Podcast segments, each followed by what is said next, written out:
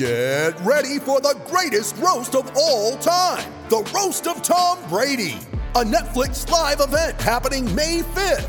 Hosted by Kevin Hart, the seven time world champion gets his cleats held to the fire by famous friends and frenemies on an unforgettable night where everything is fair game. Tune in on May 5th at 5 p.m. Pacific time for the Roast of Tom Brady, live only on Netflix.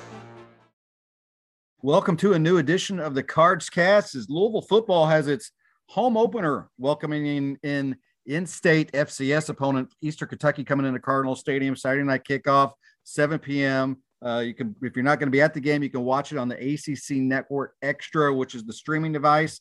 We're going to talk about that as well as a bunch of recruiting because of the football game, as as well as Louisville Live right around the corner as well. I'm senior writer from Cardinal Authority, Michael McCammon, joined by publisher Jody Demling. And Jody, there's a lot of recruiting news coming up, but uh, let's do start with the football, uh, the football game as Louisville does welcome in Eastern Kentucky, a game that you know it probably falls perfectly on the schedule. If you're going to blow your first game like they did, uh, this is a good opportunity to, to get things right, um, you know, and come out with a, a, victory and start feeling better about yourself. Yeah, kind of the um, um, the perfect game, I guess, so to speak, as long as you come out and play well. But yeah, you know, we shouldn't assume they're going to win. That you know, but, right? Yeah. 28, 29 point uh, favorites for Louisville. Um, you know, they've won 19 in a row against FCS teams. Uh, you know, quite honestly, the last one, uh, I I still vaguely I don't remember all the details because I was like, I guess 14 maybe.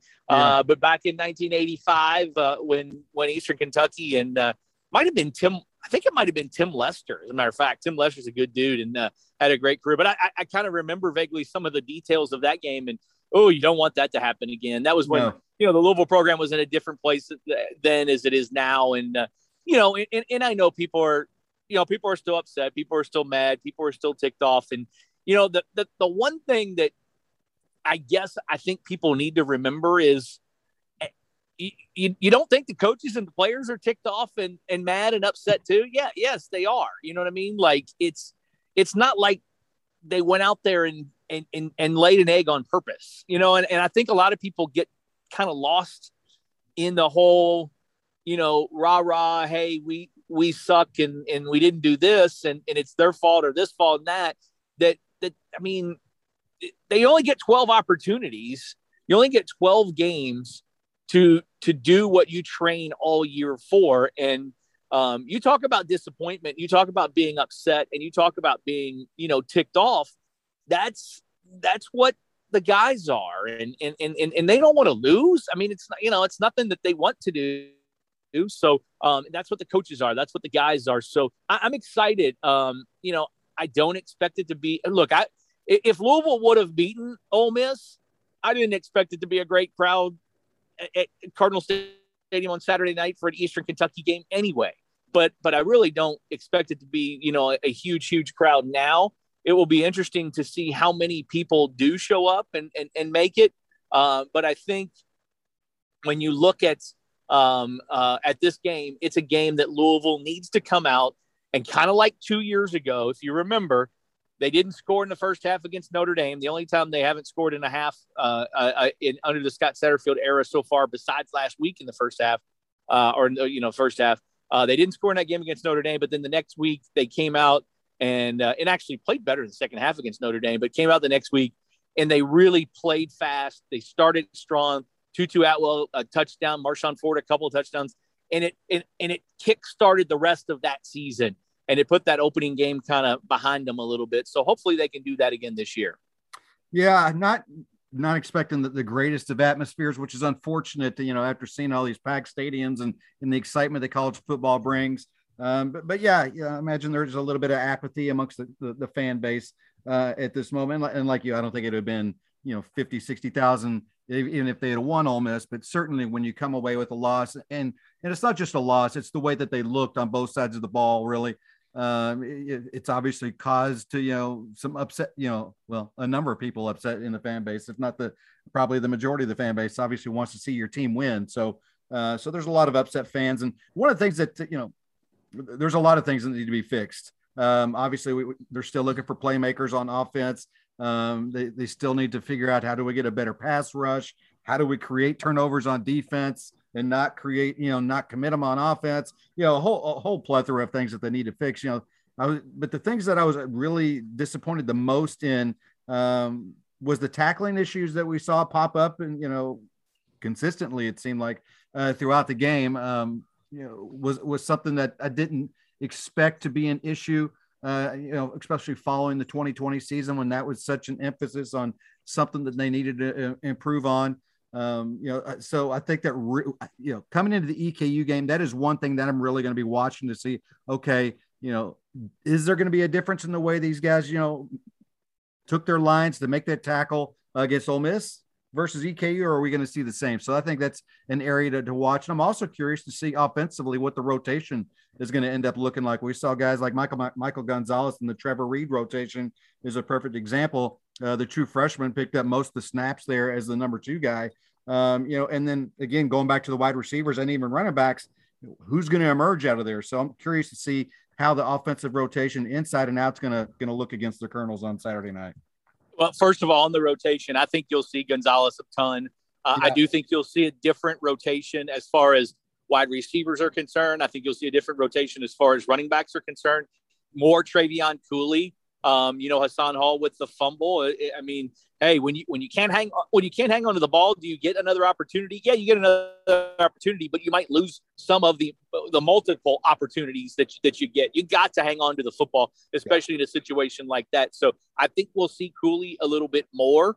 Um, and and and again, this is against Eastern Kentucky, a game that I think that they can play some of the younger guys too. Remember, all these young guys have four games that they can play before they're redshirted. So I think you can see some of these young guys that you might put in and say, hey, how are they going to do under the under fire? And and and maybe we'll see them moving forward. Ashton Gillotte, you're going to see a ton of like you did last week um, on defense and, uh, and, and and guys like that. But but I do think you'll see some different rotations, especially uh, up front. Now, as far as the tackling is concerned, one thing to point out, and and and and it is, I guess, it is an excuse and uh, I'm not sure if it's a legitimate excuse or not. Scott Satterfield did not use this as an excuse when I asked him about it this week, but I know that I've had several other people in the media out there that have we've kind of talked about things and, and that kind of thing. You know, some national people, and they're like, it was kind of a trend across college football.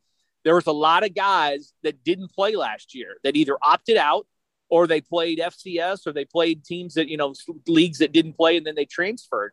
Well, you know who missed the most tackles for Louisville last week? Qwynnterrio Cole. He hmm. played at Alcorn State and they didn't play last year. So he hadn't played a game since November of 2019. And, you know, I, I can't help but think that that was a little bit of a reason for it. And, and again, I'm not just talking about Louisville, I'm talking about college football in general. Missed tackles were way up last week. And I do think that that and the new rule change to where you don't have as many days in pads is probably part of that, and uh, and you got to get it corrected. Look, again, it's a yeah. little, it's an excuse right now, but you can't use that moving forward. That first game's over with now. You got to move on, and uh, uh, but it, but it's interesting. Cole, I believe, missed five tackles is what the is what he was credited from five missed tackles last week. Um, I don't think anybody. I think Duncan had two missed, and Chandler Jones had two missed, which I think the the one that he got trucked counts as a missed and I don't think anybody else on the defense had more than one. Um, so so that's it, well, while it it did look bad, it was it was the three guys you were really seeing kind of glaring missed tackles, and that made it even look worse. So um, yeah. look, come out, take care of business, score some points, get in a rhythm, and get some get some fresh bodies in, get some guys some experience, and then move on to Central Florida. Yeah, I agree. You know, and I don't want to make it sound like I've given up on the defense. You also have to credit Ole Miss and that pace that they went through, and you know, and they're one of the top offensive in the country uh, for a reason. So they're not going to be easy to slow down. So a lot of factors to come out. So you know, that's that's why I'm saying I'm looking forward to seeing how they do perform. You know, with the, what what's their fire like? What's the what? How are they emotionally, and are, are they out there hitting people and taking the you know the right lanes to to make those tackles as well? So. Um, yep. But it is it's Michael, a game Louisville. It's a game Louisville should should certainly easily win. Um, but uh, hopefully, you know, they're going to have some recruits, and hopefully, they can, they can win some of those as well. Yeah, they've got some recruits coming in. We'll have uh, we'll have more on that on the boards and uh, and on the site uh, as we go through, uh, you know, Friday and into Saturday. Uh, we they've got it's a lot of younger kids, some guys in, in the area that uh, that they're looking, you know, they're looking at down the road. A few guys that potential like walk on types will be in as well. So, but but a lot of a big group of recruits. They'll make up for next week not being able. You know, on Friday night it's hard to get recruits, you know, because they're playing. So uh, so they'll make up for uh, for that today this weekend with uh, with a big group and basketball. Huge couple yeah. weeks coming up here for basketball. You know, Coach Mack, Coach McGeese, and uh, and and Kahil and and Ross on the on the road on Thursday. Uh, Kahil Fennell and Ross McMains uh, took a trip, took a took a red eye, uh, or I guess I guess it wasn't red eye. It was an it was an evening flight, I think, to uh, to California. Spent some time out there in the morning, and then came right back, and we're back here in the afternoon uh, uh, on on Thursday to see Jared McCain and Dusty Stromer. Those guys will be in for officials next weekend. But right now, we know of this weekend Aiden Evans from E Town, Damon King uh, from Manual, Gabe Sis from Ballard, uh, and Caleb Glenn from Mayo. Perhaps Evangel Sierra Malanga. Uh, we're getting kind of conflicting reports. We we if he's going to make it or not. Uh, but those guys will be on unofficial visits. They'll hang out with the staff on Saturday uh, afternoon and, uh, and, and and you know kind of check out the facilities or whatever they want to kind of talk about at the at, at the uh, practice center, and then they'll do a little tailgate and head down to the football game uh, and be there for that football game. So a good opportunity to showcase some folks there. And then we've got uh, you know Louisville Live next week, which is just going to be a massive uh, week for uh, the program. Rodney Rice and Tate Davis will be on officials, and a bunch of uh, three guys at least on unofficial or on officials that are juniors, and then a bunch of guys that will be in uh, just uh, unofficially uh, for Louisville Live, which is going to be. Can I just say it one time, like the kids do? It's going to be lit because it it's going to be, be it's going to be unbelievable. Uh, the uh, the place at Churchill and how they're going to do it. It's going to be uh, it's to be it's to be a wild night. To be a fun night. Yeah, I'm really looking forward to that. And of course, you know, with all this uh, with all these visits going on, um, as Jody mentioned, we will have you know information on who's coming. Obviously, as we always do, reaction. We'll talk to them after they've made their visits, uh, get reaction. And of course, if there's any breaking news, uh, you'll get it uh, right here at Cardinal Authority as well. So hopefully, uh, we'll see a decent crowd out there. It sounds like it's going to be a beautiful night on for Saturday night football in, in mid February. So, or mid February, mid September. So, um, hopefully, many of us uh, that are listening can get out there. Yep, should be a lot of fun. The last time, if I'm not, if I recall, the last time we played Eastern Kentucky, it was raining. So uh, yeah. it'll be better. It'll be better than that. Uh, Puma passed through four touchdown passes that day, um, and and was still the QB at the time. So it's been it's been a while. It's been a couple years, and uh, hopefully this one will be better. The weather looks great, and uh, and I'm excited. I, I, I want to see this team and how they put Monday night behind them and uh, and move forward and and, and kind of restart uh, the season. All right. You can get all your pregame coverage right here at Cardinal Authority, and then make sure you're logged on uh, throughout uh, Saturday night and, and Sunday for all the postgame reaction from what happened on the field as well as well as on the, the recruiting world. For publisher Jody Demling, I'm senior writer Michael McCammon, and this has been the Cards Cast.